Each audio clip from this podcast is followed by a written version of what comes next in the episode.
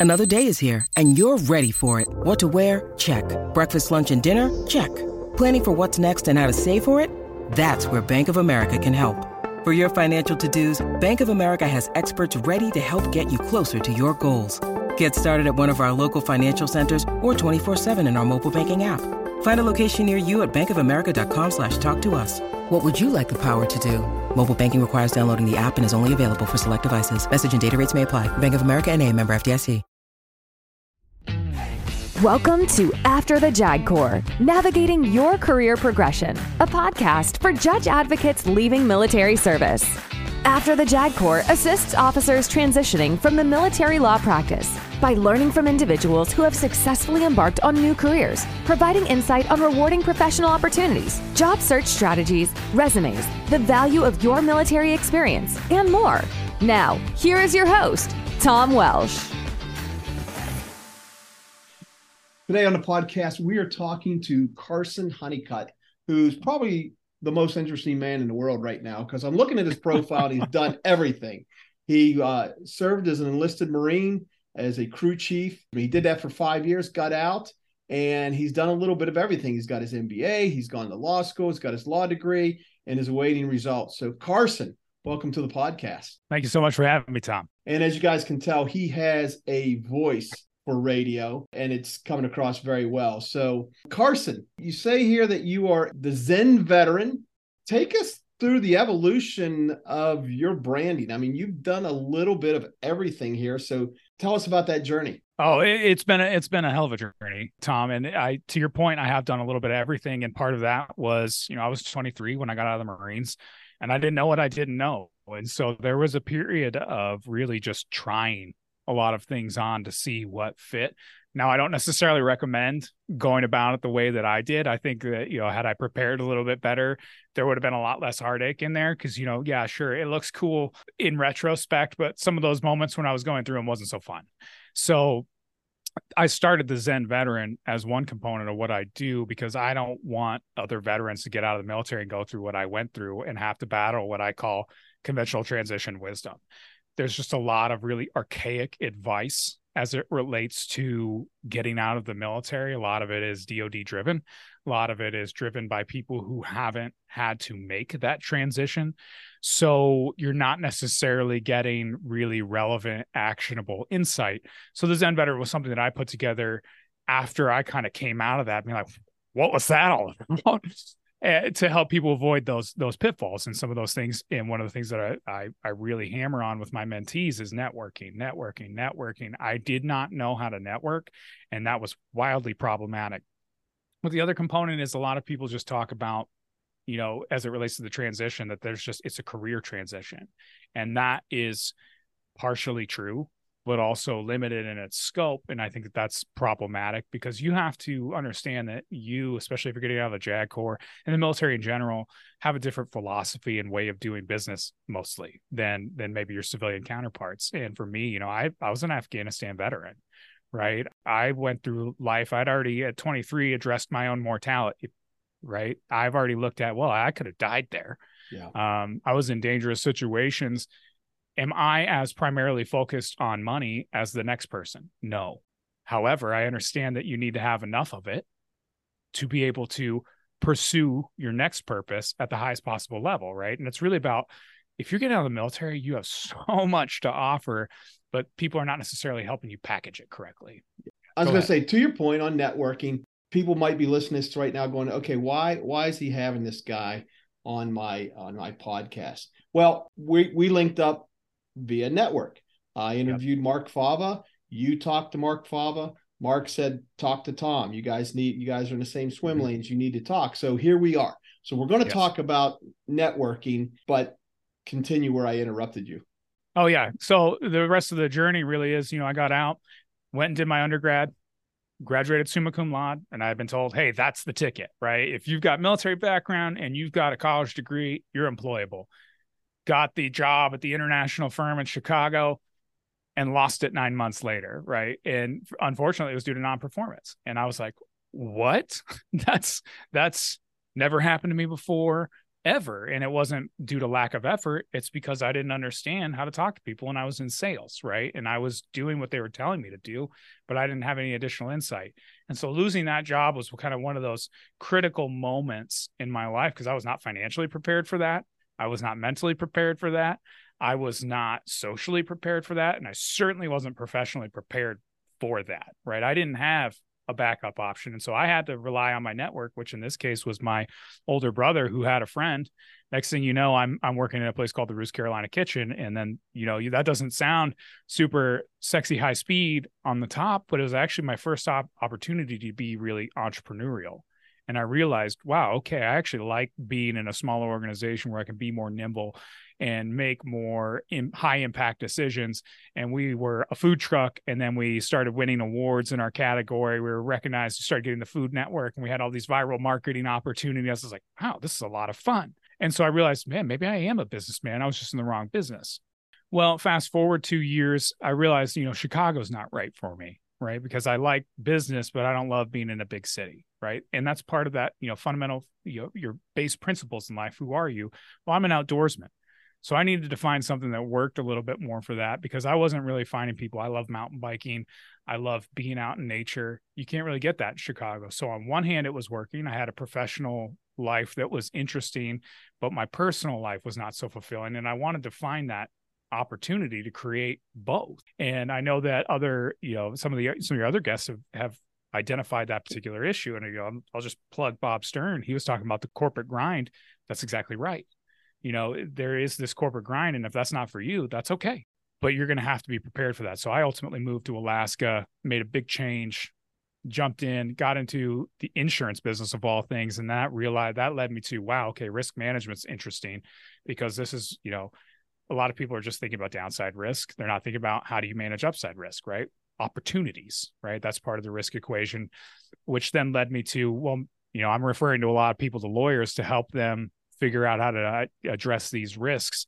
What if I became that lawyer? And at the time, I was working on my MBA. I got that. I said, okay, I've got the the the business acumen side of it, but I don't understand this whole blob over here, which is the world of of the legal, and it's a huge hole in my knowledge, and it doesn't oh, it prevents me from pursuing what I see as my purpose at the highest possible level, right? So that I went to law school, graduated back in 2020, and there was a lot of networking and mistakes along the way, but I learned through that, through networking, and having a lot of conversations, a lot of opportunities popped out. And for example, one of the opportunities that popped out because I've given myself this vehicle to drive in the Zen veteran, helping other veterans.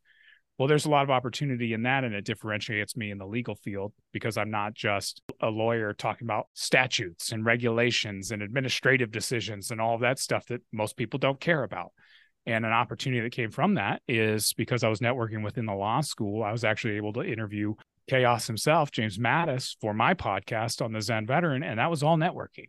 Right. And if you listen to conventional transition wisdom, they tell you, you know, start small, build your way up.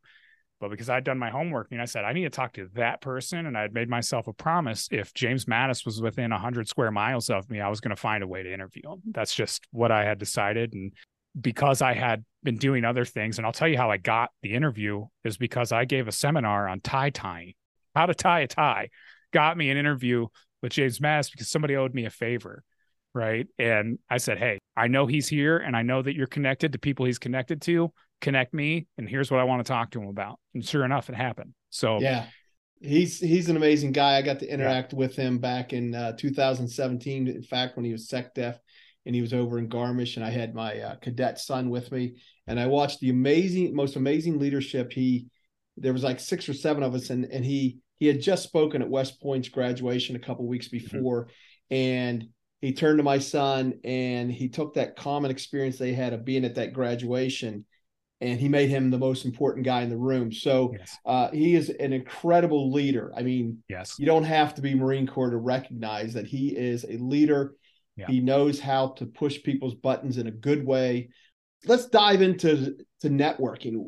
What was yeah. your impetus to starting up this Zen networking? What you know, I, another way to ask you, what made you think you were qualified to be a uh, a mentor for networking? Well, you know, it, that's a great question, Tom, and it's something that can only be answered by the market. And this is one of the things that I want any of you listening to this to realize that if somebody hasn't done what you are trying to do or is not telling you that you know what you're talking about, you don't necessarily need to listen to them.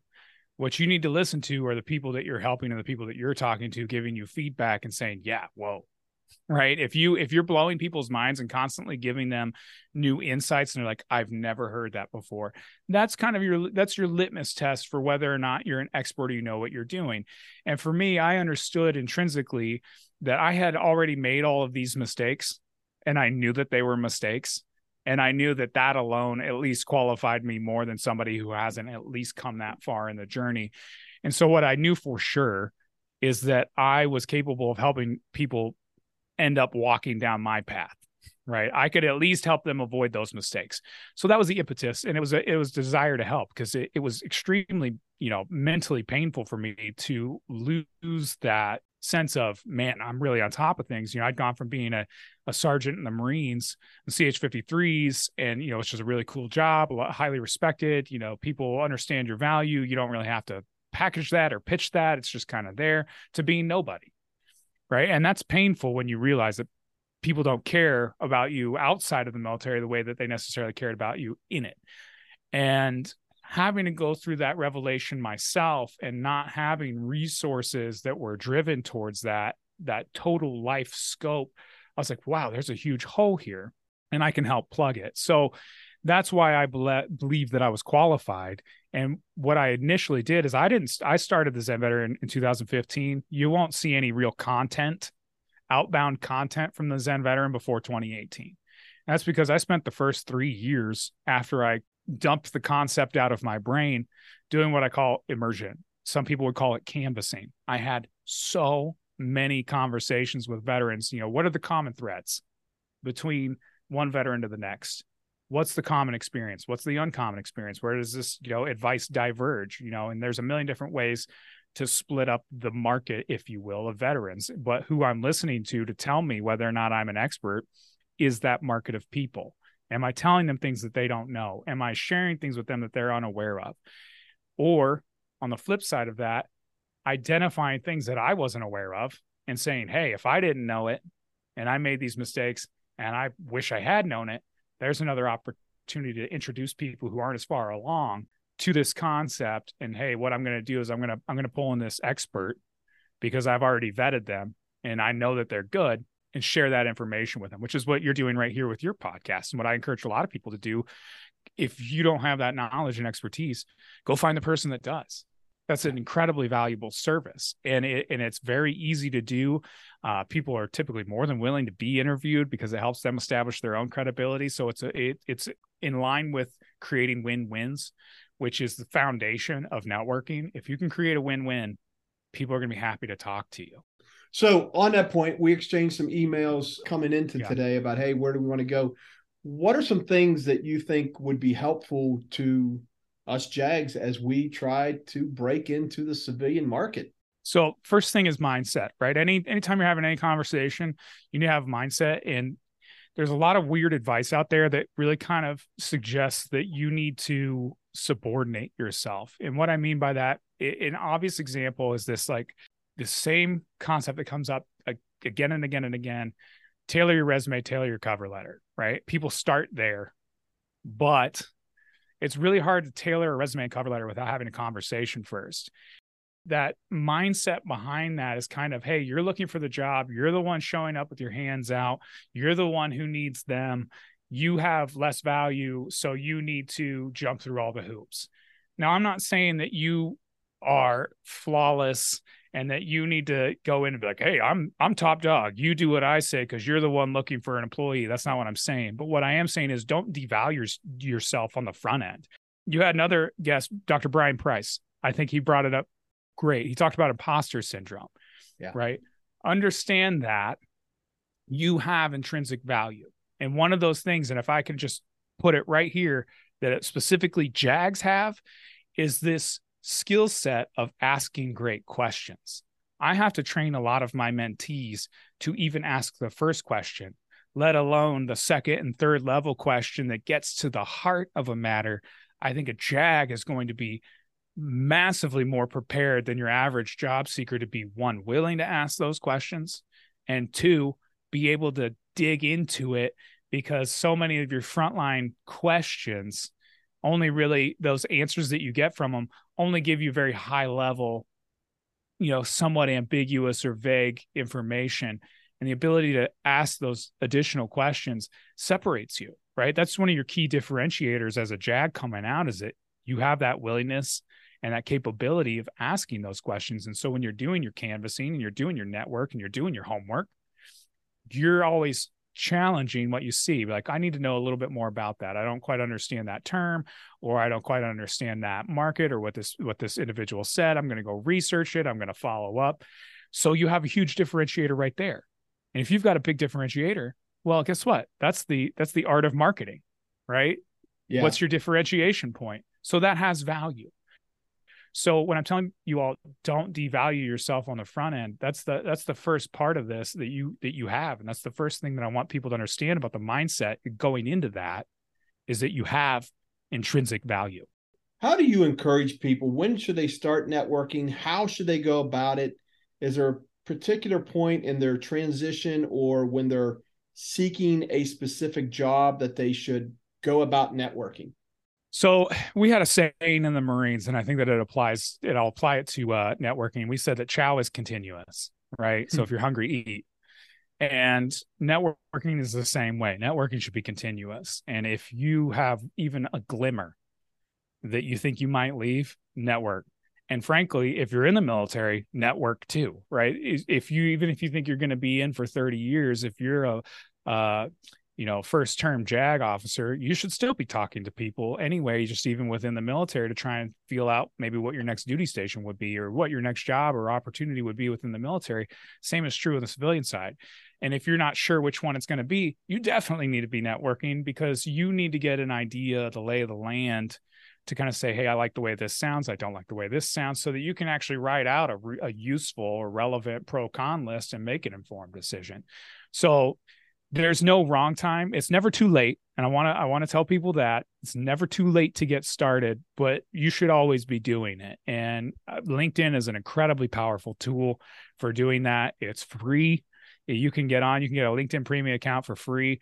If you just kind of, I'll just give you all a little secret. If you just kind of renew it every year and just slide it in, yeah, I've I haven't paid for LinkedIn yeah. for a while, and maybe maybe maybe I'll get caught. It'll be the one who ruins it for all of us.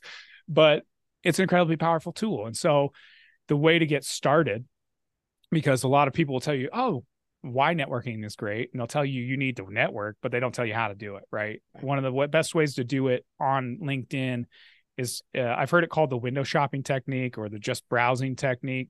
There's a few different ways to go about it.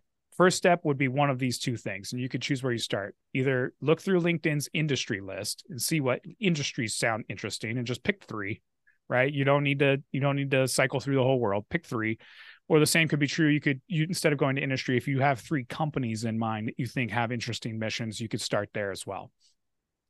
What I recommend you do from there is just start getting the canvassing the the actual marketplace who's playing in it who are the major players who comes up all the time what companies what topics come up are there any associations related to that industry and an obvious next step, once you have some of that information and you have enough information to have generated a list of questions, you're like, here's what I don't know. Right. This next step is where you can leverage what I call the, the fight club. Right. You've got other veterans that are out there and they're hiding in plain sight. A lot of people don't tap them for information. I'm always looking for veterans in any of these organizations or industries and say, Hey, I've done this research these are the questions I have. And you know, don't don't blast 10 of them, right? Just get to get start pick one to two, maybe to get that door open and say, I'm seeing this. This is a question comes up. I'm not really understanding this concept. Would you be willing to talk to me about it and see, you know, help me figure this thing out? 99 times out of 100 that answer is going to be yes. I've been I've been big dogged one time one time and I was so blown away. I was like, okay, that door is closed. I'm not willing to go there. But it, generally speaking, it's not going to be somebody, you know, we got to get at this fear based mentality that, especially coming out of the military, because you think there's chain of command. There's no chain of command out here, right? You're not going to step on anybody's toes. Get in touch with that person. if there's a if there's a, a veteran there that either has a role that you are interested in works at a company that you're interested interested in or an organization that you're interested in ask them those questions that you did that you generated from your research. Boom there you go. One 30 minute conversation even 15 minutes is enough. And then you just peel that onion back until you don't like what you see or something an opportunity falls out. An opportunity will fall out or you will say hey this isn't what i thought it was. I'm not interested and then go back to the beginning and complete that process over and over and over and over again. And you know i did that exact same thing. I've i was looking at I've been evaluating transitioning out of the workers' comp field, which is what I'm doing in the legal field right now, and looking at aerospace and space because that's where my interests lie. And so I went into the exact same thing. I looked at Boeing as an organization because I'm familiar with Boeing. And I said, hey, here's a naval aviator in Mark, right? So we've got that in common. Yep. Veteran. He's done legal work.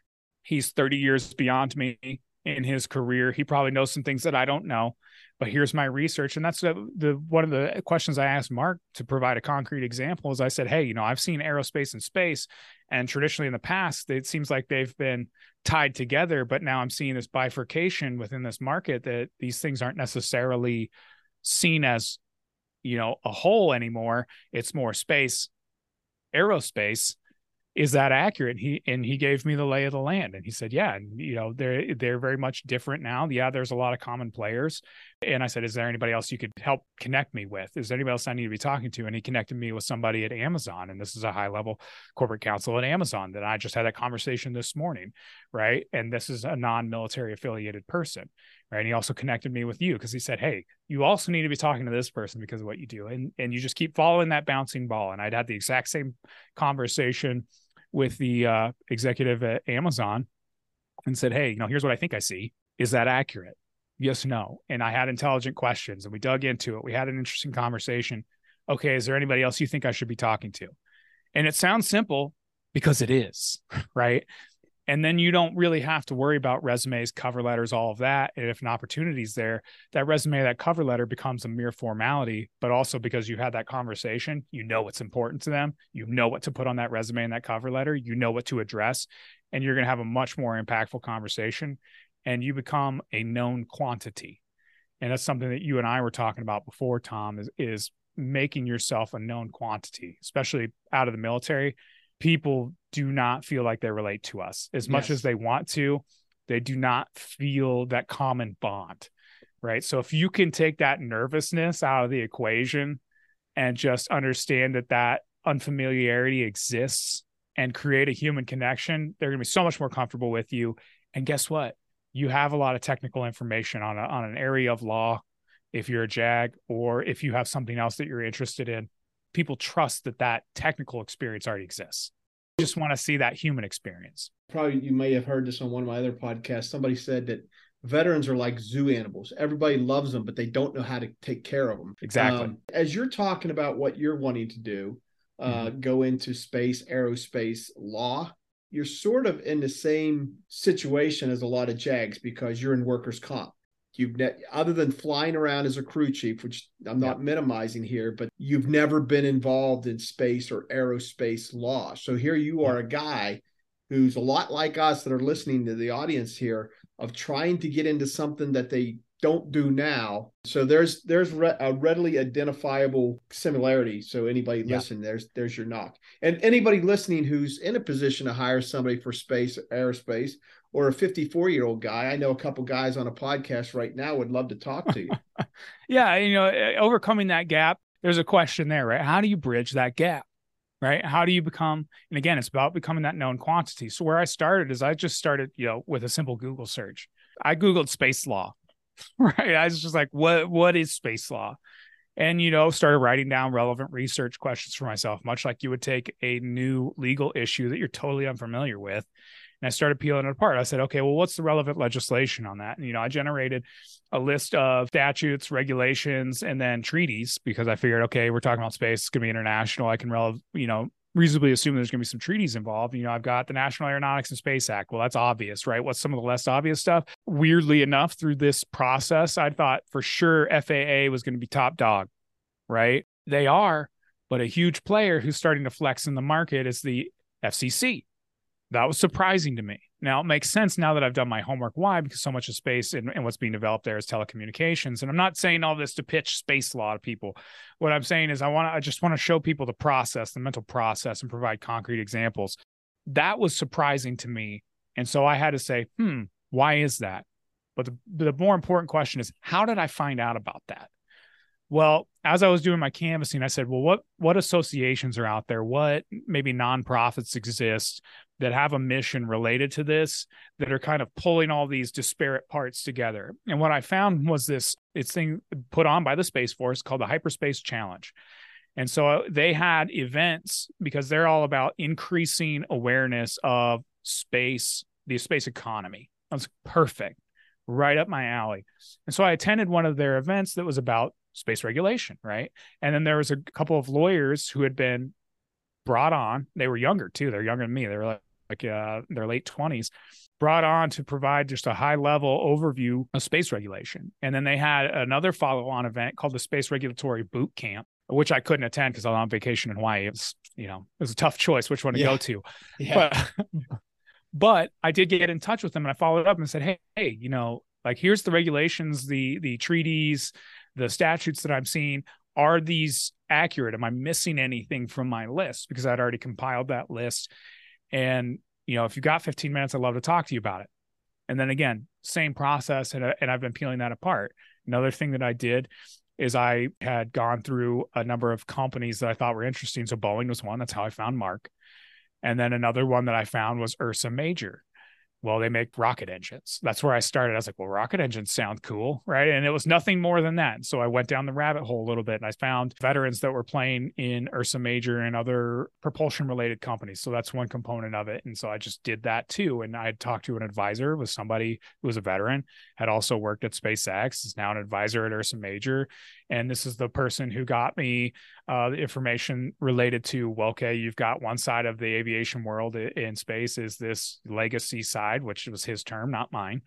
And you've got the new commercial side. And the legacy side operates on a cost plus business model, meaning that their contracts tell them they can only have, you know, they'll make cost plus 7% on top right? Versus the commercial aviation side, commercial space side, they've got because they're doing things like 3D printing components, they've got all this additional capacity and the you know the government's going out and buying surplus inventory that they have. I was like, wow, okay, that's something else. So I've just kept going down that tunnel and each time I look for something else, right? What else don't I know? What else don't I know? And so when I go into these conversations with people, I'm not operating with my hands out saying, "Please feed me." I'm I'm throwing up with relevant questions and sometimes I'm hitting them with stuff that they don't know, right? This conversation I had with the Amazon exec today, they didn't know about DARPA's Space-BACN program. I was like, well, that's interesting because you're related to what you're doing is telecom related, and DARPA's space bacon programs very telecom focused. That's the whole point.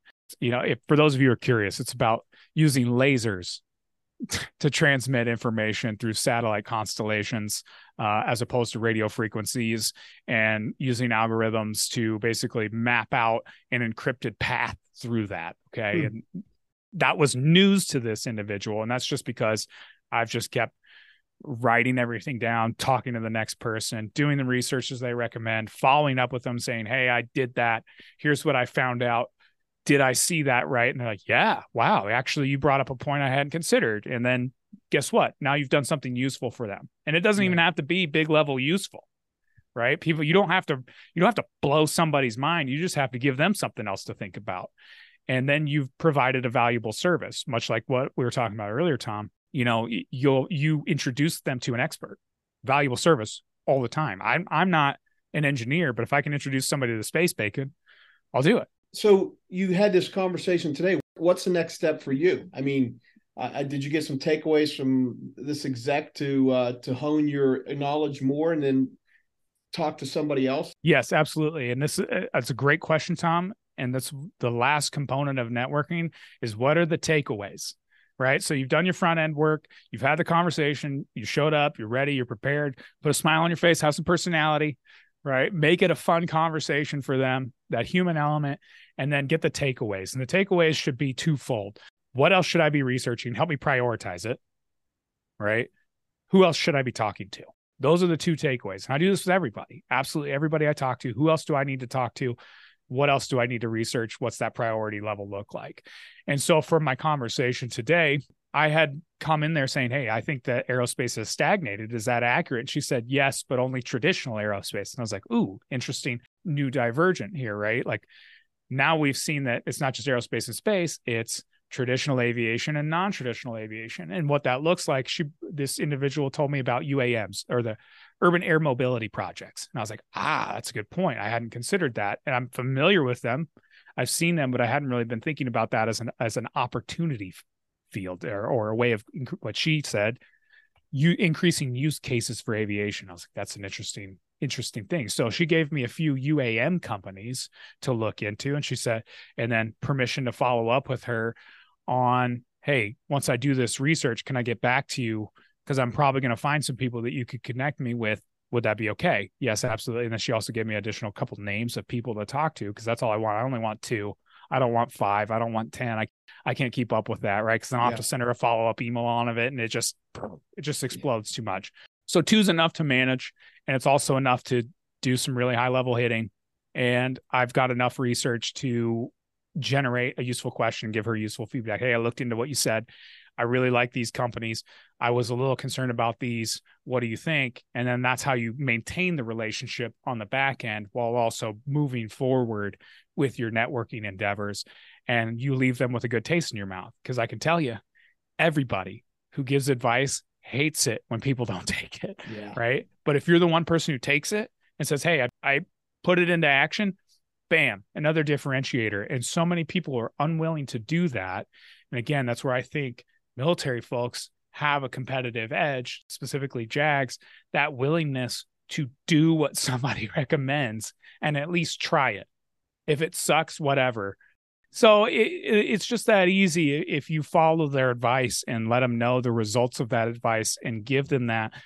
I'm telling you, most people aren't doing that and again it's very easy and it's a very simple step and if you're doing all of these things the resume the cover letter if you have to do it, it becomes more of a formality and you're you're operating on typically a top down approach. You, you're either getting it handed yeah you know uh, your resume cover letter hired to a hiring manager by their boss because you're aiming high and you're being unreasonable and you're just having conversations right that's a much better place to be than trying to trying to go through the applicant tracking system, hope that you keyword stuffed appropriately, hope that the HR person filtered appropriately, hope that the additional screener didn't screen you out, and hope that it landed on the hiring manager's desks, and hope that the hiring manager can connect all the dots. I mean, there's a book out there and I love it. It's called Hope is Not a Strategy. We don't want to rely on hope. We don't want to rely on luck. We don't want to rely on filters. We want to rely on our own expertise and our own stick to itedness and we want to take the active approach. And networking is the active approach. It's it seems like a lot of effort but that's a heck i'd rather have three phone calls than submit 400 applications get 30 denial letters and maybe two interview calls. That sucks. That's that's a rough way of doing business. There's not much roi there. And plus you still remain an unknown quantity. Yeah as right? you were saying that of hope is not a strategy and, and this idea you were talking about all those things you hope hope hope you know, I was thinking about my own misfires or my own hanging chads, if you will, where I had a recruiter reach out to me. Hey, have you applied for this job? How should we review recruiters? Because I'm thinking, oh, hey, recruiters tell me to apply for this. I got a leg up, and then nothing. And you get the uh, ultimate email of, well, you know, thanks for applying, but we went another way. So you shared a little your thoughts about recruiters. Yeah. What should be our thoughts on recruiters? I am very, very, very suspicious of recruiters. Okay. And it's not that they're bad people, but they are a huge opportunity for time wasting. Right. And any recruiter that reaches out to me and says, Hey, you should go apply. Uh, hey, you got in touch with me. Tell you need to pitch.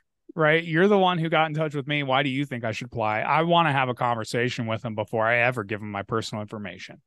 Right? right. I need to know more specific information, what it was about me that stuck out such that I should go apply. So my next step is, hey, you know, I'd love to, I'd love to apply.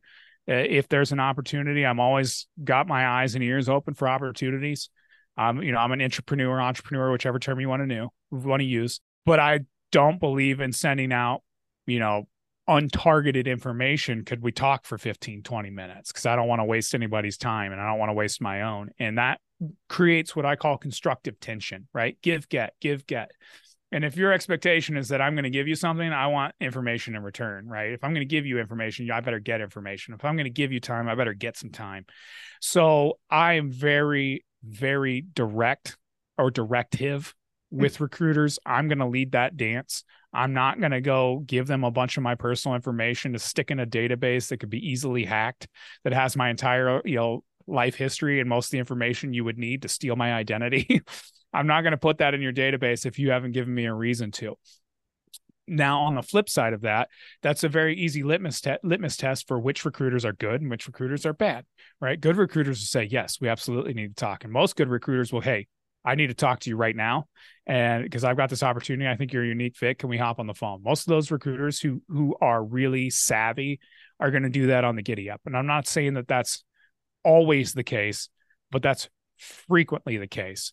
Some of these other recruiters do reach out with kind of that generic front end, hey, go apply for this, get them on the phone, get a conversation, separate yourself, see if it's even worth your time, right? Because you can waste a whole hour going and applying for a job. I'd rather talk for 15 minutes and then get the information I need to and and also frankly who do I need to talk to because this recruiter can't say yes, right? right? We need to get to decision makers as quickly as possible. And if there's an opportunity there, well guess what? I know I want to know what the company is. I want to know what the opportunity is and what am I going to do next?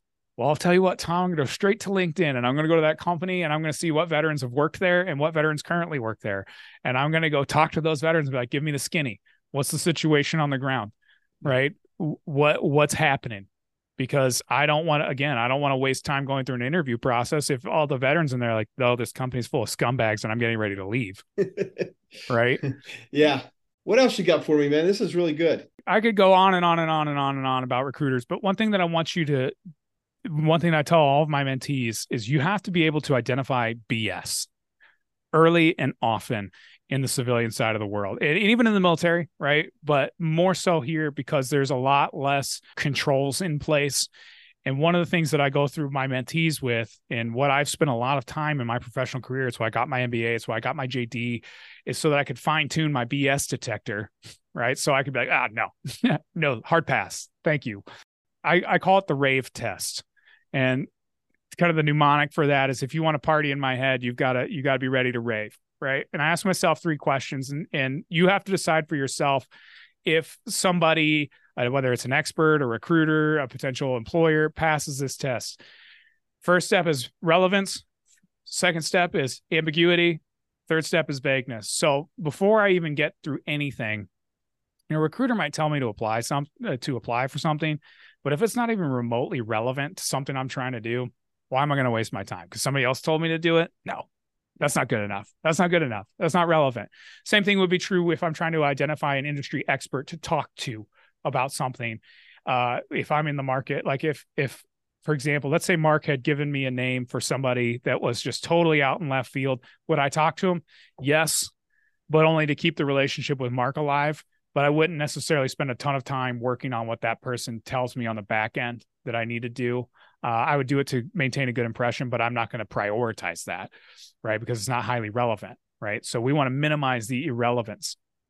And that'd be true if you're looking for a new skill set, right? And you're looking for a coach, right? Is what this person's saying relevant to something I'm working on? And that's a very low bar, right? The next threshold is ambiguous, right? It, are they giving me the how? Right? Are they telling me how to do something? Are they telling me how to pick it apart? And for those of you that are Simon Sinek fans, the why, how, what, the why a lot of people will tell you why they're doing something and that's pretty standard. Most people i think are trying to you know take care of their families do good work make a better world right? That why is fairly standardized. They'll tell you what to do. Oh well you need to you know submit your resume whatever but they don't tell you how to do the work right? And if you somebody can't tell you how to do it they're not a really relevant expert in my mind. So i want to ask the five hows. Well you do this. Okay well how would i how would i submit my resume right? How would i co- tailor my cover letter? How would i do those things? And if they can't answer that for you if they can't get five layers deep with you and give you that nitty gritty tactical information it's too ambiguous right? It, it, there's not enough meat on that bone, and the same thing is true for vagueness, right? Then maybe they can go five levels deep, but it still just doesn't have enough there, right? It's just still too vague. It's non-committal. They're not willing to connect you with somebody. They're not willing to take that next step with you. There's no resources that they have, like you know, for example, an author of a book when I'm looking for books to read, I immediately go to the appendix and see what else is there. Do they have like a spreadsheet that I can immediately use to put this uh, put, you know put this information they say I need to collect into? So that's too vague. It's too it's it's not enough, right? So that's what I'm looking for as it relates to anybody whether it's recruiters, employers, anything like that. Are they actually are they putting out there what I need to be successful? Because and this is very important you have limited time right? I the other thing i talk to with my with my mentees is i've got the resources value hierarchy and a lot of people overemphasize money and they de-emphasize time and it blows my mind because it's still such a prevalent mindset. Time is your most scarce resource. To my knowledge right now can't get more time you know we could get into metaphysics if you want and discuss that sure. you know there's no there's no time in the present sure but until somebody tells me how to make the stop, clock stop ticking i can't operate with that mentality. Number two is information. Information is more important than money. You know the amount of money that is spent to get good info? Look at companies like mintel look at companies like iri look at all of the resources that are poured into social media databasing and ad revenue and all of that. These are massive efforts to get your information, to get good information, to get additional insight. Money's not even in the top 10 on my resources value hierarchy. So you have to be very guarded with your time and understand that there's a lot of time wasters out there. So if somebody's not willing to rave, right, or they're not capable yeah. of it, don't waste your time. Yeah. Right. Because you can't get more of it. And especially for those of you who are potentially departing in the next six months or less, you have less time. And yeah. I'm not saying that to scare you. I'm just saying that that you need to prioritize well. Yeah, that's a good point. That's a very good point. Uh, great information. So let me ask you this: If somebody wanted to connect with you one on one for mentoring, how would they go about it? The easiest way, the most direct route. I'll give everybody who's listening to this my email. This is the this is for the Life After the Jag special connect with me directly via email. My email address is Carson, C A R S O N, at the zenveteran.com. Hit me up directly. If you're not sure whether or not you want to engage with me via email, that's fine. What I would recommend is go to my LinkedIn, right? I you guys need to be on LinkedIn anyway. Go to my LinkedIn. You can see the content I'm putting out there. You can kind of do a little bit more window shopping. You can see some of the people I've connected with. Anybody I've connected with, I could almost guarantee they'd be willing to talk to you because I vet absolutely every single one of my connections. I don't connect with people who are trash. Right. I, I went I went through my LinkedIn about four years ago and just started getting rid of connections that aren't worth much. And it's it's a highly curated group of people. Another place that you could go. So if you connect with me on LinkedIn, I could get you access to I have a LinkedIn group called the Sanctum, right? And it's it's a place it's away from all the noise. It's a little bit safer spot on LinkedIn to post questions, to do that type of in-depth question asking without having to de- sift through the mountains of unsolicited comments that will come anytime you put anything else out there. Like linkedin's a cesspool like any other social media site right? You have to be willing to you know get away from some of that maybe get off pl- off platform. And those those are two options in addition to just hitting me up directly via email which would be my preferred. If you hit me up via email you're going to get a response. My linkedin messages i get a lot of dms yeah. So anyway, folks, we're gonna I'm gonna cut this because I got to get going. But that's Carson Honeycutt, the Zen mentor, and you know you may dismiss him. You may say, "Look, he's not walked a mile in my shoes." But I tell you what, there's none of us that have probably walked a mile in his shoes of serving in the Marine Corps, going out, going to college, going to law school, getting the MBA, getting a law degree, and now awaiting results. So uh, a lot of good information here. He probably knows more about networking in the 10 minutes that uh, we talked beforehand than most of us know. So hit him up. This is another, this is a product of networking. Let's pay it forward and always circle back and keep that network engaged. So, Carson, I appreciate your time, man. This is really good stuff. And I, you know, it was, thank you, Mark. If you're listening, Mark, thanks for linking us up. Yes, thanks, Mark. Thank you for listening. If you like this podcast, be sure to subscribe and tell your friends. After the JAG Corps is a TJW 50 Associates LLC production.